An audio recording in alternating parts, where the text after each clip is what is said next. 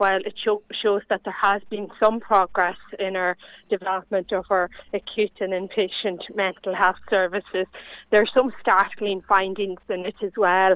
I, I think, you know, first and foremost, as the report, um, the, the Inspectorate of Mental Health says herself in the report that the current state of our of our kind of of the, the facilities are really reflective of a history of underinvestment in mental health. You know, yeah. I suppose the target is 10% of the healthcare budget is spent on mental health, yeah. and this year we're at 5.6%. So, you know, I think some of the, the report's findings really show, you know, what happens when there isn't investment over a long period of time.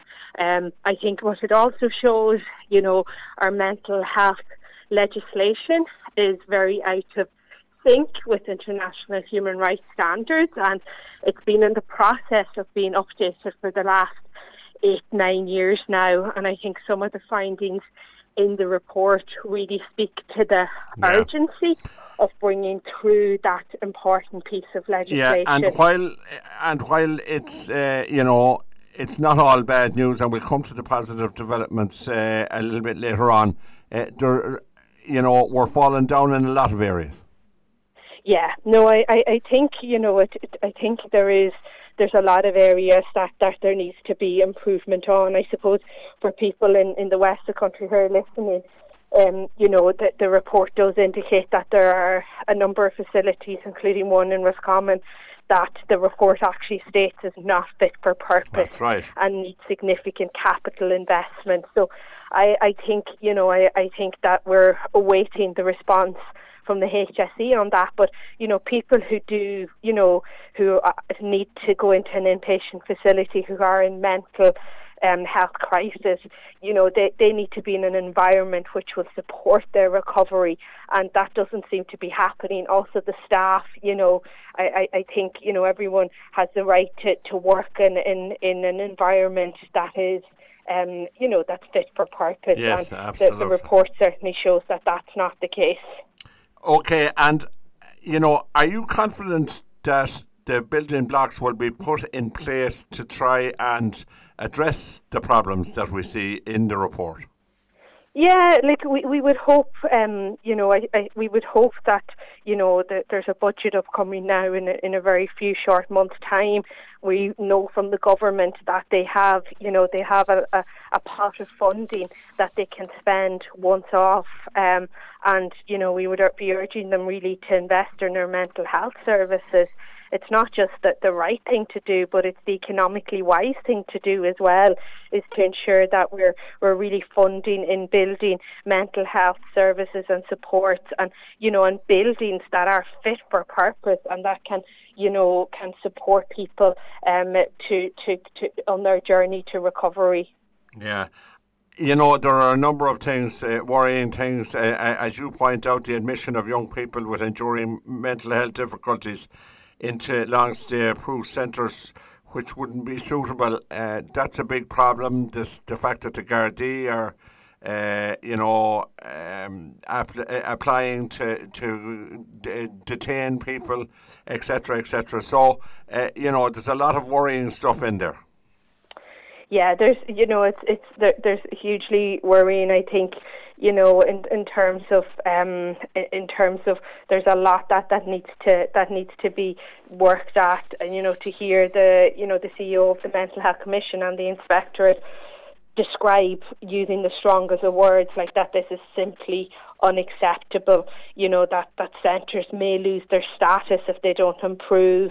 You know this is really worrying and i think it's it's really um, an indictment on how successive governments have have really not prioritised mental health and that we really need, you know, we really need a, a, a plan to how we're going to increase funding and increase investment to really ensure that the quality of services that we're providing is at the standard that it needs yeah. to be.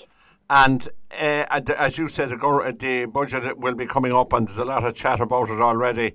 You know, what immediately can the government do? Well, they they can start investing. I think that, that we need urgently a capital plan for, for mental health. um, for you know not only for I suppose the acute, acute inpatient um, uh, inpatient facilities that this report speaks to, but we also know that there's a need for you know community mental health um, teams and services also need fit for purpose um, fit for purpose um, offices and, and structures. So I think that we really need to, to look at that, and then we need to to start increasing funding. Like the government's own commitment under Sláintecare is that 10% yeah. of the health budget will be invested in mental health. And, you know, it's only at 5.6%. So I think that there's a real need um, for, for the government to outline a plan as how they are going to increase investment year on year to get to that 10%. Um, but, you know, with, with the budget surplus, I think you know, capital, they say they want to spend it on once off costs, like capital mm. uh, um, plans are once off costs, you know, improving those buildings, making them fit for purpose would be a real significant investment into people and into communities. You know, it's really worrying, I, I think, for, for communities in, in Roscommon and, and elsewhere to hear the Mental Health Commission saying that if things don't improve, you know, they're going to have to look at closing um, those really important, much needed facilities. Right. Um, but you know, the, the people who are have to um, go to those facilities at the moment, you know, it's it's not it's, it's not serving them to have facilities no. that are in such bad condition. So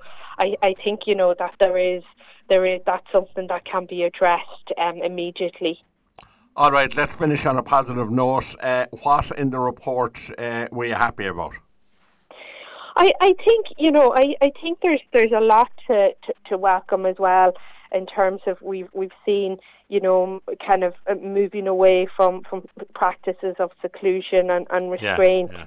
Um, you know there's there is a lot to, to welcome in, in the report, and when we look at not just this report, but you know, uh, you know, the reports from like the, the, the kind of late um, kind of 19, uh, 2018, 2019 I think it shows how far that we've come in relation to some of right. some of these practices, and even I suppose that the practice of, of young people being detained in adult units like that has significantly reduced over the last number of years as well. So, you know, there's there's a lot to be to be welcomed in there.